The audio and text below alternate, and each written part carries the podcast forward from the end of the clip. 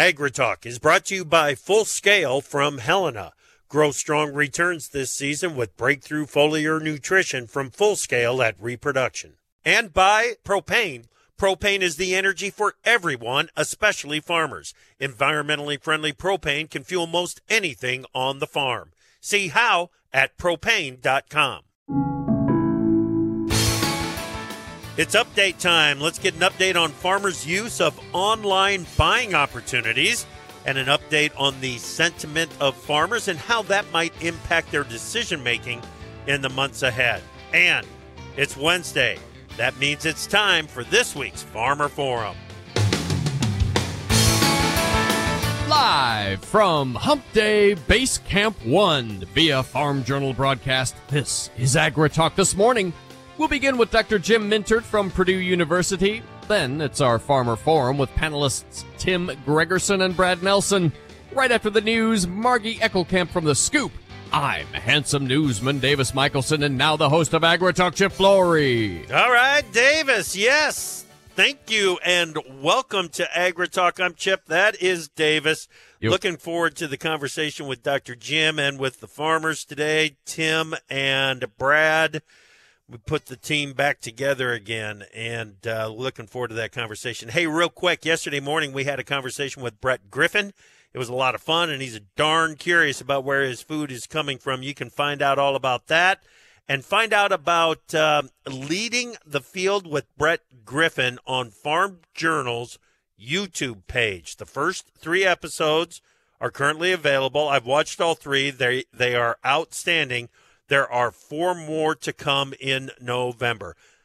So you can find Leading the Field with Brett Griffin, Farm Journal's YouTube page. Find it now. It's it's good stuff. Davis. Um, yes.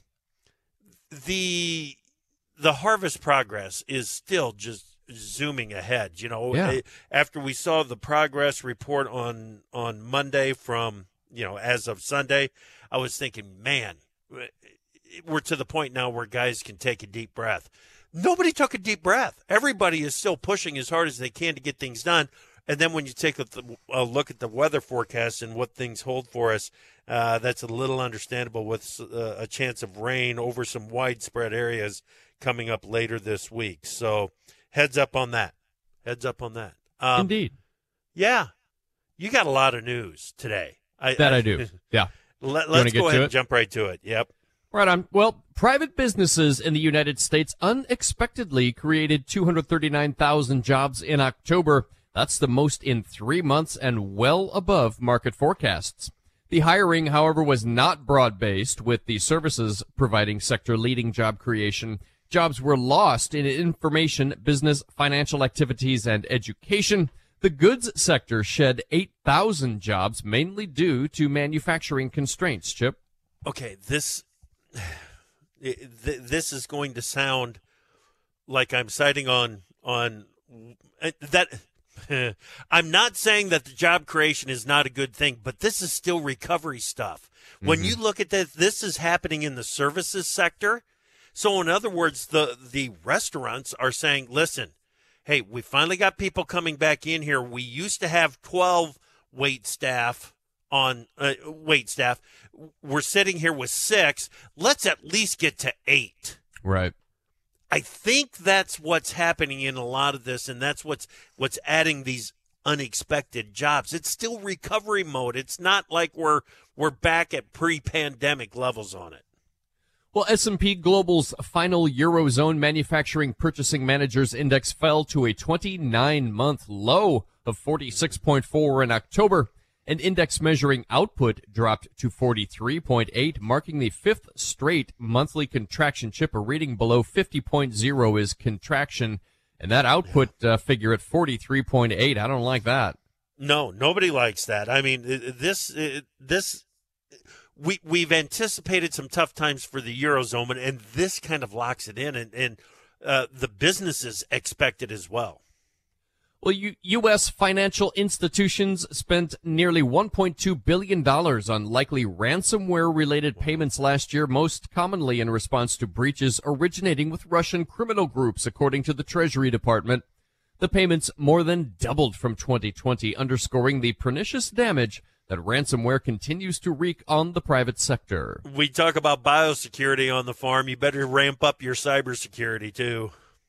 USDA's chief economist on Tuesday said after reaching a record high in 2022, U.S. farm exports will plateau amid global uncertainty. The strong dollar and slower economic growth worldwide will be a drag on exports now forecast by USDA at $193.5 billion this fiscal year. That's down slightly from the estimated record of $196 billion in the fiscal year that ended September 30.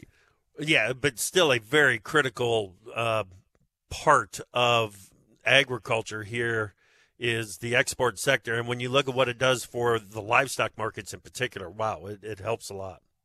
Well, Chip, with natural gas prices falling sharply, commodity research firm CRU International estimates fertilizer output is now at about 63% of total capacity. That's up from a low of around 37% at the start of October. Still, gas prices remain higher than before Russia's invasion of Ukraine, which threatens to limit production for some time to come. Mexican officials have given conflicting signals on whether the coming GMO corn ban would apply to corn imported for feed or only to corn imported for food use. USDA Secretary Tom Vilsack said he expects the situation to become clearer in 2023.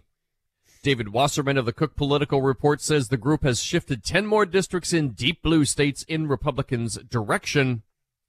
North Korea fired at least 23 ballistic missiles today, including one that was the first to fly over a nautical border with South Korea. And finally, Saudi Arabia and the U.S. have shared information indicating Iran may attack Saudi Arabia or other countries in the region sometime soon. Chip. Yeah, Wasserman says that our best estimate remains a GOP gain of 12 to 25 House seats. So that's the latest with one week, with less than a week to go to the elections. Thanks, Davis. Let's bring yeah. in Margie Eckelkamp, editor of the Scoop. Good morning, Margie. Good morning, Chip. All right. So, what's happening with the online purchases? Are we seeing an increase? You know, we have five years of data now from a mm-hmm. farm journal study talking about exactly that crop input purchase behavior. What makes this study unique is that we are specifically focusing on seed, fertilizer, and crop protection purchases. Now, farmers have told us over time in 2018, about 8% of farmers were buying some of their inputs online, not all, but some. Mm-hmm. Okay. Here in 2022, the email study was done just last month in October, and we are up to 18% of farmers saying they are buying some of their crop inputs online. Now, Chip, a couple of questions you may have is one, for those who don't buy online, why? Well, we're right. actually seeing pretty static responses there. So, really, the ball is in the retailer's court to help give that value proposition of perhaps why should it be easier for them to buy online? And what retailers are telling us is the number one reason why farmers are logging on to their grower portals or those online accounts with their retailer of choice would be they like to check their invoice. So, interesting development there. We kind of have these two factors converging, right? Farmers are trying to seek as much input uh, procurement as they can with options with this supply chain. You're also having retailers who are seeing a value in offering products and services and information online. And again, a 10% increase over yeah. five years. So, definitely yeah. building momentum. Yeah, movement. There is movement in that, so I would guess that it only accelerates from here, and and we will continue to track it. Thank you, Margie. Thank you, Chip. Yeah, get more on that story at www.thedailyscoop.com. Okay, what is going on with the ag economy? Where do we stand with the barometer? Dr. Jim Mintert, Purdue University, is up next to give us the details. To produce higher yields and greater value at harvest, timing is everything. Full Scale from Helena helps soybeans reach their full potential with breakthrough foliar nutrition and reproduction. Full Scale delivers beneficial plant extracts and micronutrients with the added efficiency of ENC formulation technology. It gives your soybeans every opportunity to grow strong returns this season. Contact your local ag retailer or Helena representative to learn more about Full Scale. Always read and follow label instructions and check registration status before use. From powering irrigation engines to warming buildings, propane has always been a part of American farm life. Now, you can be a part of propane's future and save money at the same time. The Propane Farm Incentive Program is a research initiative that provides farmers up to $5,000 towards the purchase of new propane powered equipment. In exchange, participants share performance data to make tomorrow's ag operations more cost effective, more efficient, and more environmentally friendly with propane. Getting started is simple. Visit propane.com slash farm incentive to see if you're eligible. AgriTalk is brought to you by the NRCS Conservation Stewardship Program, which cost shares more than 150 practices on farms and ranches. Visit your local service center or farmers.gov today.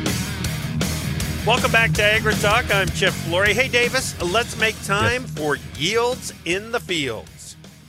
Yields in the Fields on AgriTalk is brought to you by Micro Essentials from Mosaic, the science of more. Discover our proven products. Text yields to 31313. Chip, this morning we're checking in in central Minnesota, Kandiyohi County. Yeah. Where they say harvest is moving along quickly, yields running a touch above average, and moisture is lower than usual for this time of year. Once again, we're finding some uh, lower moisture than yep. expected. Yep. Good stuff. Good stuff. Who's that brought to us by? That's brought to us by Mosaic that's yields in the fields. All right. Thank you very much, Davis. Let's get to the conversation now with Dr. James Mintert, ag economist and director of the Purdue University CME Ag Economy Barometer. Uh, Jim works with Michael Langemeier there at Purdue University to put this thing together. Jim, welcome back. Glad that you are here. How are you? Very good. Thanks. Uh, great to be back, Chip. Uh, Jim, there's interesting movement all over the place in this month's update, the October update. I would you know how we normally do this. I normally try to pull something out that I think is most interesting. I'm going to back away from that that routine a bit because I wonder what you think is most interesting from this month's update. Oh, you know, I think one of the things that's really interesting is the fact the index was down. The ag economy barometer yep. was down 10 points this month, and that leaves it about 16% below where it was this time last year. And this month, we went back and kind of looked at the barometer itself relative to where it was when we started collecting data in 2015, uh, towards the it. end of 2015 and 2016. Yep. And the barometer it is slightly higher than it was then, but not much. But when you make the comparison to farm income, there's a dramatic change. Net farm income averaged over 2021 and 2022 compared to net farm income averaged over 2015 and 2016. We're up about 40%. And yet the barometer is hovering, I guess, at, at levels yeah. that are pretty close to where we were in 15 and 16. So it's pretty obvious that the weakness in sentiment we've seen the last roughly year and a half now approaching two years, um, isn't really about income. It's about yes. uncertainty, risk, uh, concern about you know having this these large dollar investments in crops going into the ground, and the risks that we'll be able to cover or not cover those those uh, costs. Uh, uncertainty about you know what it costs to buy machinery. You know, people continue to tell us uh, the number one reason for not thinking now is a good time to make an investment is just the price of what it costs to buy new farm machinery. And yet, in the backdrop of that, people are still doing stuff, right? They're still buying tractors. Yep. Um, every farmland auction we hear of says farmland values are at record highs, certainly right. in the Corn Belt. And yet we're picking up this anxiety. So people are doing things, and you know, to some extent, it probably depends on who you are, what what level of equity you are, what size of operation you are, you know, when you made your sales, et cetera. But there's a, just a tremendous amount of anxiety out there, I guess, is what I think we're picking up overall with the barometer. Right. I th- that was the most interesting thing that I saw in in well, maybe not the most interesting thing, but it was very interesting that here we are right back at the base. Uh, you've got the uh, just to get the well, the overall barometer is at 102. So, I'm, like you said, hovering right there at the base. The current conditions index 101. The future expectations at 102. And matching up with what we saw 15 16 is basically what it means. Now, what does that tell us about the the barometer itself, Jim? It does it, it because it seems to me that that what it does is it removes some of the the noise on the outside and really gets to the core of how farmers are feeling about their situation today. Well, I think this is probably what you're saying, Chip. It's a sentiment index. It Yeah. it asks people, you know, how do you feel about these issues and and um, Yep. financial issues or health of your farm, um, both current and looking ahead, health of the ag economy, both current and looking ahead. Uh, how do you feel about making big investments? It's how do you feel, which isn't the same thing as asking people to take a quick look at your income statement, take a quick look at your balance sheet, and then tell me how you feel. Those Right. those really aren't exactly the same thing. That's and right. you know, I we're we're picking up a lot of the same things that are showing up in the consumer sentiment surveys, right? People are very anxious about, you know, what's taking place with inflation.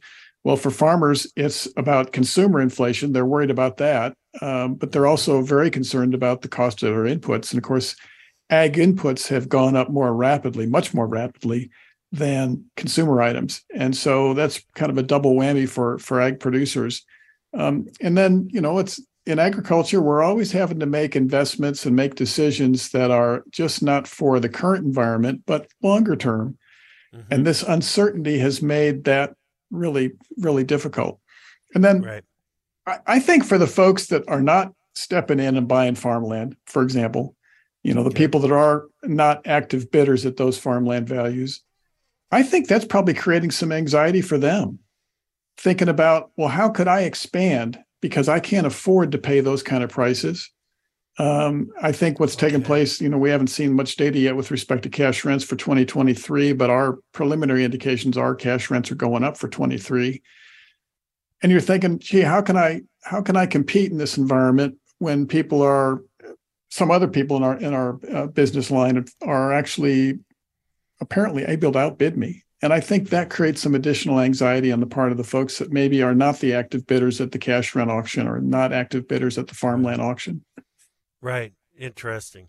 All right. Just to wrap up this this part of the conversation with Jim, uh, if you are wondering exactly how the current environment compares to fifteen sixteen, uh, and I'm taking this straight from from the barometers report, USDA estimates uh, USDA estimates indicate that U.S. inflation adjusted U.S. inflation adjusted net farm income averaged across 2021 and 22 is more than 40% above the 2015-16 average. So it you're right. The, it it's it is sentiment going forward that uh, that we're looking at. Um, Chip, let me hop in here for one second. Can I yeah, do that? go ahead. But before Yep. we get off these the land values and the the behaviors within the market here, Jim, um, both the short and long term farmland value indices rose on the month, but interestingly, fewer farmers chose non farm investor demand as the primary driver for for that rise. Uh, rather, choosing inflation as the reason they expect to see values rise. That feels like a significant shift. Well, it looks like it when you look at the chart. And I guess, you know, I have to admit, Davis, we don't know exactly what to make of that. So Yeah. to put that in context for the listeners, last month, 62% of the people in the survey said their number, the, who, these are only to the people that think farmland value is going to go up. 62% of them said it was because of non-farm investor demand. This month, that dropped to 47%. But the percentage who chose inflation as their top reason last month was 22%. This month was 35%. Wow. And I guess the part that's difficult there, Davis, is how do you disentangle non farm investor demand from inflation? Because if you think about mm. non farm investors, perhaps one reason why they might be in the marketplace is because they view farmland as a hedge against inflation. Right. So I guess my real answer to you is we're going to keep asking this question and see what happens over the next few Good. months and see if we see that change over time because Yeah. I, I kind of view those and the one reason we have both of them in there is because we kind of view that as sort of a joint product. Um, but you know the inflation side could be a hedge for against inflation for farmers, not just non-farm investors. So Okay. uh, Hey, J- Jim, there there's some really important stuff that we need to get in here, and we've only got just a little over a minute yet. Take me to the farm policy portion of the survey that you did. Give me some of the highlights. Yeah, so you know, in in thinking about the possibility of a you know new farm bill in 23, we thought it'd be useful to ask some questions. And I guess the surprise was when we asked people about which following policies or programs will be most important to my farm in the next five years, 36%, the number one choice was interest rate policy. Yeah. Yeah. That was surprising. Crop insurance came in high, and that that was what we kind of thought would come in number one. Crop insurance came in at 27% of the people in the in the survey choosing that. But interest rates are definitely on people's minds. They are very concerned about that. The other things that we had in there came in much lower. Environmental policy came in at 16%. Uh, conservation and climate policy were essentially tied in the 7, 11%, 10 to 11% range. But interest rates, a little over one third of the people in the survey said that was their number one policy concern going forward. Does it surprise you that you got that there was such a high response to the effectiveness of the ARC County and the price loss coverage programs, given the the current reference prices compared to reality? Well, oh, shoot, that, that was prob- too big that, of a question with such little yeah, time. Yeah, we had 72% said they were either somewhat effective or very effective. And I think people are probably looking back on it from a historical perspective. Okay. I, I don't I don't think they think that keeping those prices especially yeah. the PLC prices where they're at is a good idea. I, yeah, Jim, we're out of time. Jim Mintert, Purdue University. Thanks, buddy. From powering irrigation engines to warming buildings, propane has always been a part of American farm life. Now, you can be a part of propane's future and save money at the same time. The Propane Farm Incentive Program is a research initiative that provides farmers up to $5,000 towards the purchase of new propane powered equipment. In exchange, participants share performance data to make tomorrow's ag operations more cost effective, more efficient, and more environmentally friendly with propane. Getting started is simple. Visit propane.com slash farm incentive to see if you're eligible. To produce higher yields and greater value at harvest, timing is everything. Full Scale from Helena helps soybeans reach their full potential with breakthrough foliar nutrition and reproduction. Full Scale delivers beneficial plant extracts and micronutrients with the added efficiency of ENC formulation technology. It gives your soybeans every opportunity to grow strong returns this season. Contact your local ag retailer or Helena representative to learn more about Full Scale. Always read and follow label instructions and check registration status before use. Time for Markets Now with the experts from Pro Farmer. Wow, Beach. Uh, Pro Farmer editor Brian Grete. So let's see, it's off again, and then it was, well, yeah, it's off again, but maybe not. And now it's on again with grain trade out of Ukraine. And the wheat market is still willing to respond to the headlines, isn't it?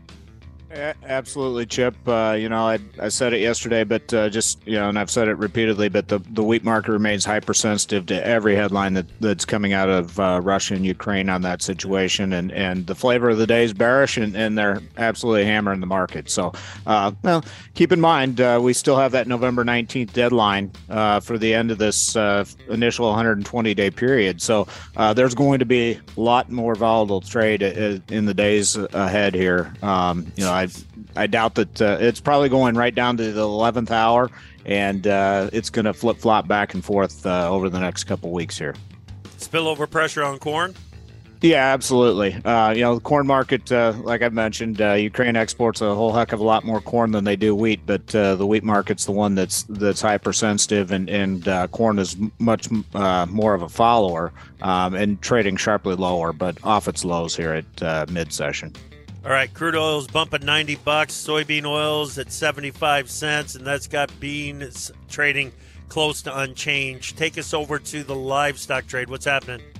Yeah, a really disappointing trade in the the uh, live cattle market this week. Uh, you know, trading below where last week's uh, cash average was. Uh, so um, that's kind of a pessimistic attitude, uh, given that we expect uh, the strength in the cash market to continue. Feeders are being supported by the weakness in the corn market, and hog futures are under heavy pressure here. All right, thank you very much, Brian. That's Pro Farmer editor Brian Grete on markets now. We got the Farmer Forum in one minute.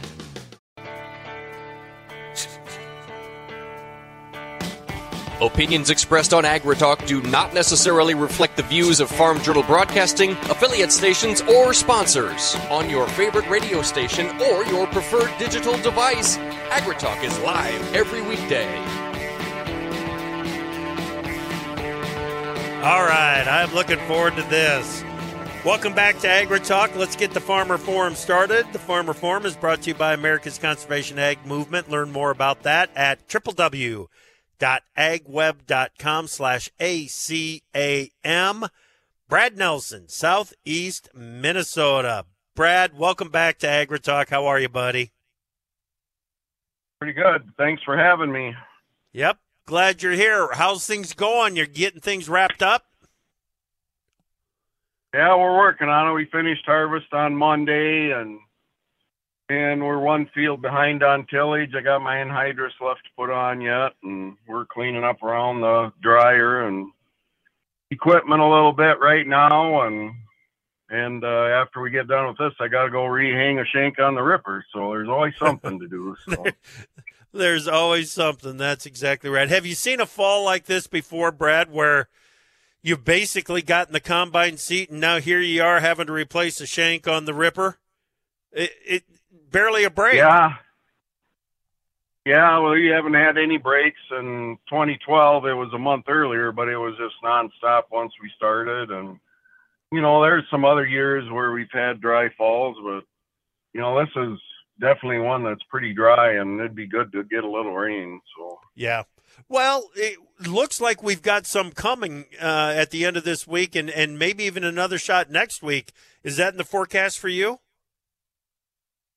Yeah, we got some rain for even starting tomorrow through Sunday, you know, on and off. Yep. So I don't think we have big amounts coming, but Man, we'll, we'll take, take- what I'll we can take get anything. when I still got field. yeah, and when we got field work left to do, we don't want to get too wet.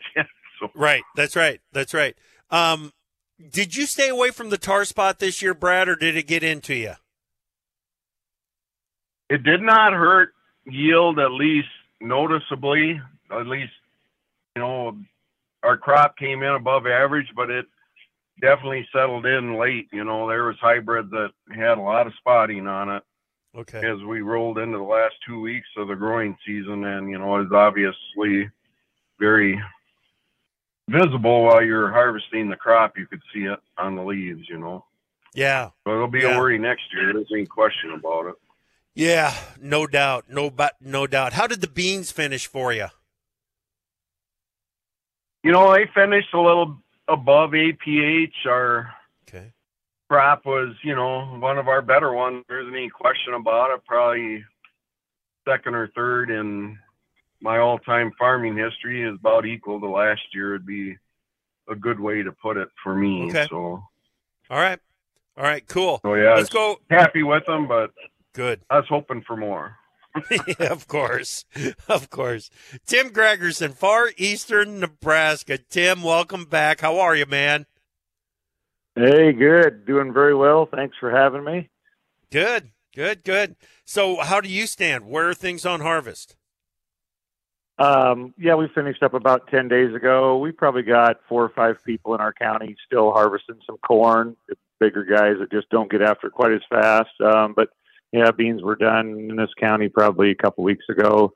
Uh, speedy harvest, no rain, hardly have to, hardly even have to wash the equipment off at the end of harvest. Um, no breaks, um, no rain. We are hoping for maybe up to 50 hundredths in east central Nebraska. Maybe southeast Nebraska might get 75 hundredths to an inch on Friday. Um, we need it.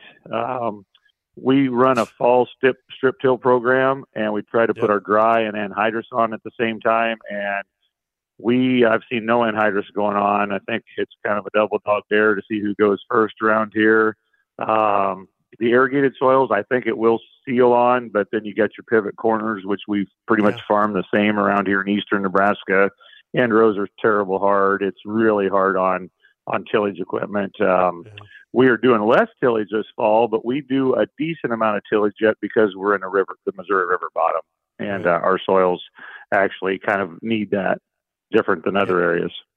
Yep. Yep. Boy, how'd the corn do? Uh, our yields on corn and beans were the most variable we've ever had. They were more variable than 2012 because some of our yields were actually higher on on the irrigated, particularly than in 2012. and our better irrigated fields or our better dryland fields, the yields were a little bit higher than in 2012. But uh, there was a lot of dryland corn around here in the 75 to 110 bushel range on dryland corn, and then there was some on up to 150, 160 on the better soils, or maybe where somebody caught a rain, uh, which Okay. was not very very big areas in Nebraska this year. Um, beans there again quite variable. I mean, our range on whole field averages were, were like 27 to 81 on whole field averages. So I mean, just all over the board. You didn't know when you drove into a field. Any other year, you kind of know what a field's going to yield. You know, you've walked them. You kind of look around. You know, this year Yep. you could drive into a field and try to label that that yield before you started, and and boy, Yeah. you could be way off this year. Wow. Yep, that's crazy. That's crazy. Hey, Brad, Tim mentioned some of the concerns that he's got with going out and putting anhydrous down. Is the dry soils going to slow you down on putting anhydrous out there this this fall? Well, I haven't been in a big rush to get out and do it because it is so dry, and you know I do it myself instead of hiring it done. But most there's a lot of people putting it on around here, Yeah. so I'm assuming it's going fine. But you know, it'd be better to have a little bit of rain and Brad, I- hit it like next I- week. I would- something. I would guess that those that are putting it on are assuming that it's going fine too. I don't even know if you can check and see if things are sealing up and you're keeping it. Well, I would think if you were behind the applicator, you'd, you know, you know what Yeah. it's like normally, and Yeah. if it's stronger than that, you know, then it, yeah, it'd be a concern. But I, I'm more concerned on a really wet year when we try to do it than on a year like this when it's dry. That anhydrous will adhere to just a little bit of moisture, you know, and Yeah. it just kind of depends on how lumpy a guy's field is, and I doubt they're too bad this year, to be honest with you. So. Right. I'm not right. super concerned about it, but a little moisture would be better. Yep. Yep. And Tim, with the price of it this fall, you don't want to do it wrong, do you?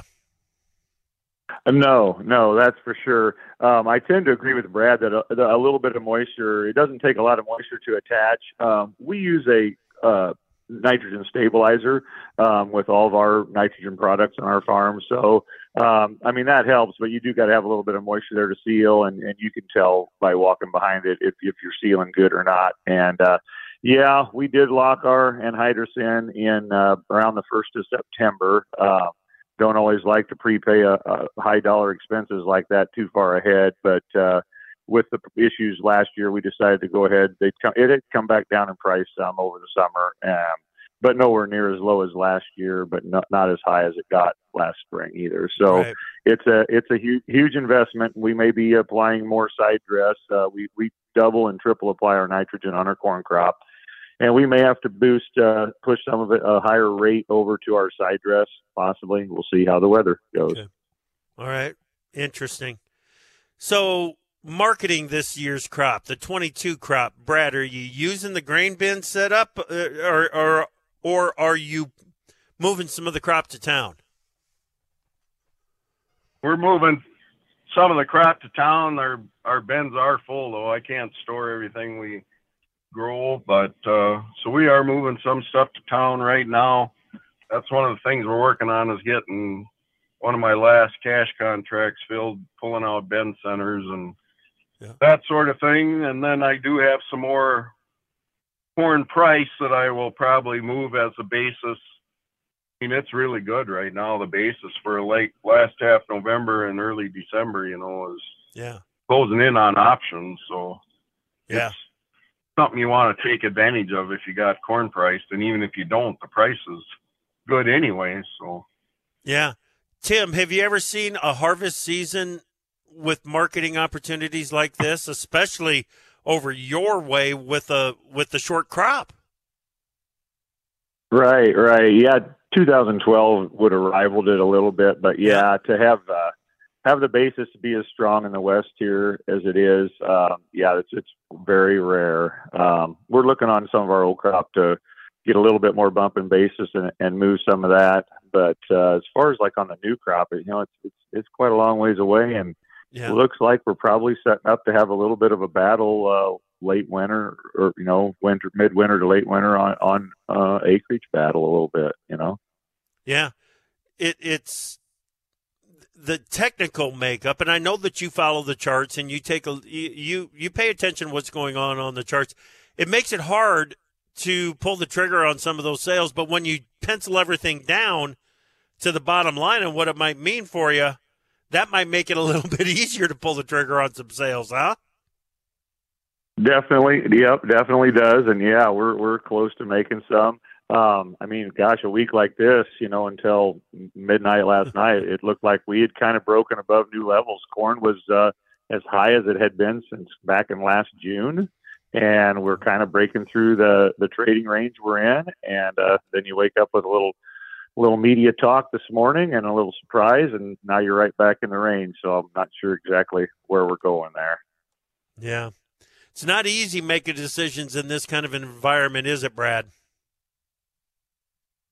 No, it isn't. I mean, you're just the economy is really in flux.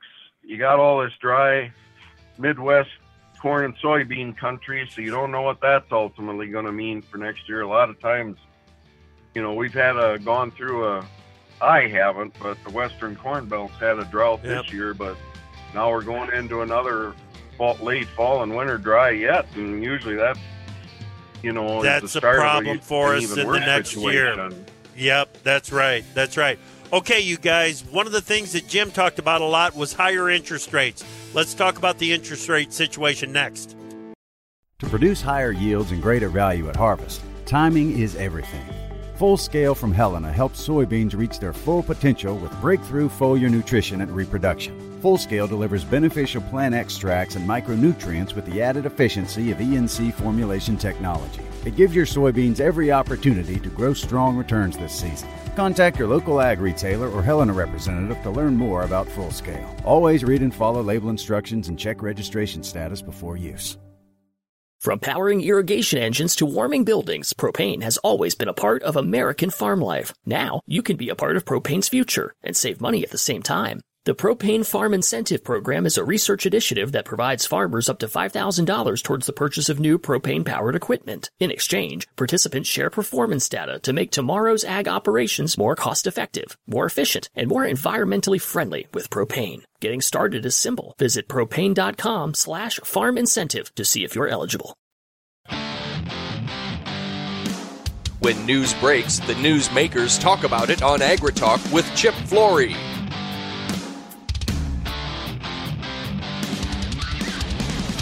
Welcome back to Agri Talk. I'm Chip Flory. Glad that you are with us this morning for the Farmer Forum. Brad Nelson from Minnesota, Tim Gregerson from Nebraska. Guys, when we were talking with Jim Mintert from Purdue University and talking about the things that that are at the top of the list of issues that producers are concerned about going forward when policies and programs I mean, there were farm bill questions in here, guys, and interest rates were right at the top of the list of what farmers are concerned about. Gregerson, are you in agreement with that?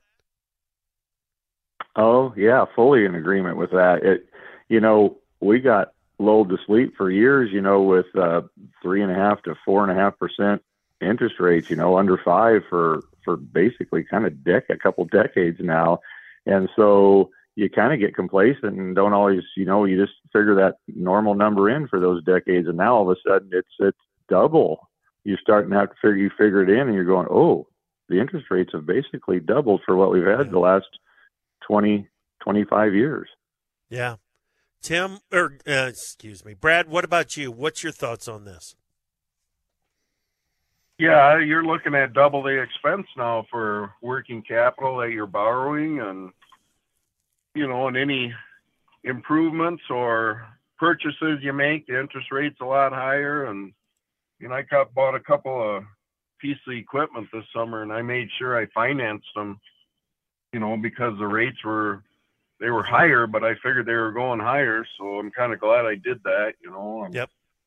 free up capital now and for now instead of instead of worrying Yep. about paying off a piece of equipment I bought and mean and you're looking at just the P and K and anhydrous is way higher, so you're forking over a lot of cash for that stuff, and you know you're you're just yeah you're just looking at a lot more capital costs and interest costs. There's just no two ways about it.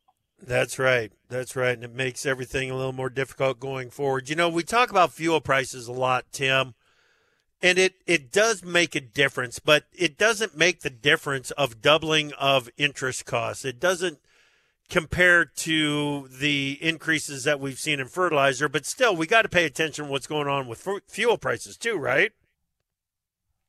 Yeah, definitely. Um, it seems like uh, the refineries uh, capacity has been kind of limited throughout the last six to nine months, and maybe some of that's coming back on board. But uh, I know the East Coast has got you know higher diesel prices than us for their their heating because they got less refiners. But uh, yeah. once you start figuring in the increase in the interest and the increase in the fuel and, and any, any other expense, you know, it's kind of a double whammy. You you really do got to pencil it out because it's it's big now. Yeah. Yep. Yeah. So we had Biden uh, levying, uh, leveling criticism on, on the big profits at refiners. Uh, he he's done the same thing with the meat packers. What if he looks at your financials, Brad, and says, and decides that farmers are making too much money? I guess they look at them every year anyway. At the end of the year for you know good old IRS. Yep. So I guess we got we're not hiding anything, and you know I guess I look at the government as not your friend. They never have been your friend, and guys just going to have to ultimately deal with it, whatever comes your way. And you know, all I can say is, when the government is your friend, you better get out and vote and and yep. uh, work to overcome what's going on in our country these days. So. Yep, is that what's been on your mind as you've been out in the field and and everything this this fall, Brad? Thinking about that. Well, for two years, it's been on my mind to be perfectly honest with you, because yeah. I, I don't feel like that the government, like I just said, is anybody's friend, and they're not working for us. They're working against us. They've weaponized many agencies against the American people and opponents. The censorship is pretty rampant for people that have a, a bigger voice than somebody like me, and you know is that America? No, it isn't. You know, and yeah. We need uh, the people need to put a stop to it. That's the bottom line. Tim, what have you been thinking about uh, leading up to next week's election? Um, well, you know, hope, hopefully there's a change coming. Um, like Brad said, I guess people need to. It's hard to know with the censorship and the media what the dominant thoughts are out there. But boy, as I go speak to my friends locally and this and that, there's a lot of commonality and uh, a lot of things that want to, you know, to keep the heartland going and get back where where we were as as Americans, you know. But yeah, I, I think about that. Um, as far as coming after the farmer for making profit, you know, great. There's not very many grain farms that are very vertically integrated and you still have to we'll go through periods of time where we don't make money but you still have to let farmers make money because we get so much of our uh, we're just at the bottom of the totem pole you know and they shave so much off of it before it gets to a grocery store and stuff. Um, but we're still the one that produces it. So they got to they got to take care of the people producing the food. And it seems like right now um, they want to they want to talk about less food, you know, and, and people, you know, the higher prices of food and maybe even less food. So that's part of what's uh, putting this out there with the inflation. Yeah, there are some in, and it's not just the uh, the younger generation; it's across all ages. I've seen evidence of it that when they talk about environmental issues, they they think the answer is to ban farming. They give no consideration to the fact that that is where their food comes from. And that is part of, you know, you don't, you want them to understand it without having to learn the lesson.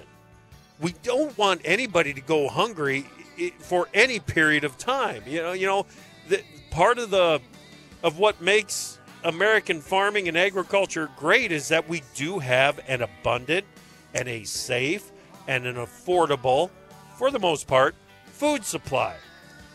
If you want to put the the the rules and regulations in place that that change that, I got to question your motives. Who doesn't want an abundant and safe and affordable food supply? You guys, great job today. Really appreciate you. Thank you so much, you guys. Um, be safe out there as you're wrapping things up, okay? Brad Nelson, Minnesota. Thank you very much. Tim, you bet. Tim Gregerson in Nebraska, two of my favorites right there. All right, come back this afternoon. We are going to have a conversation about dairy with Alyssa Badger.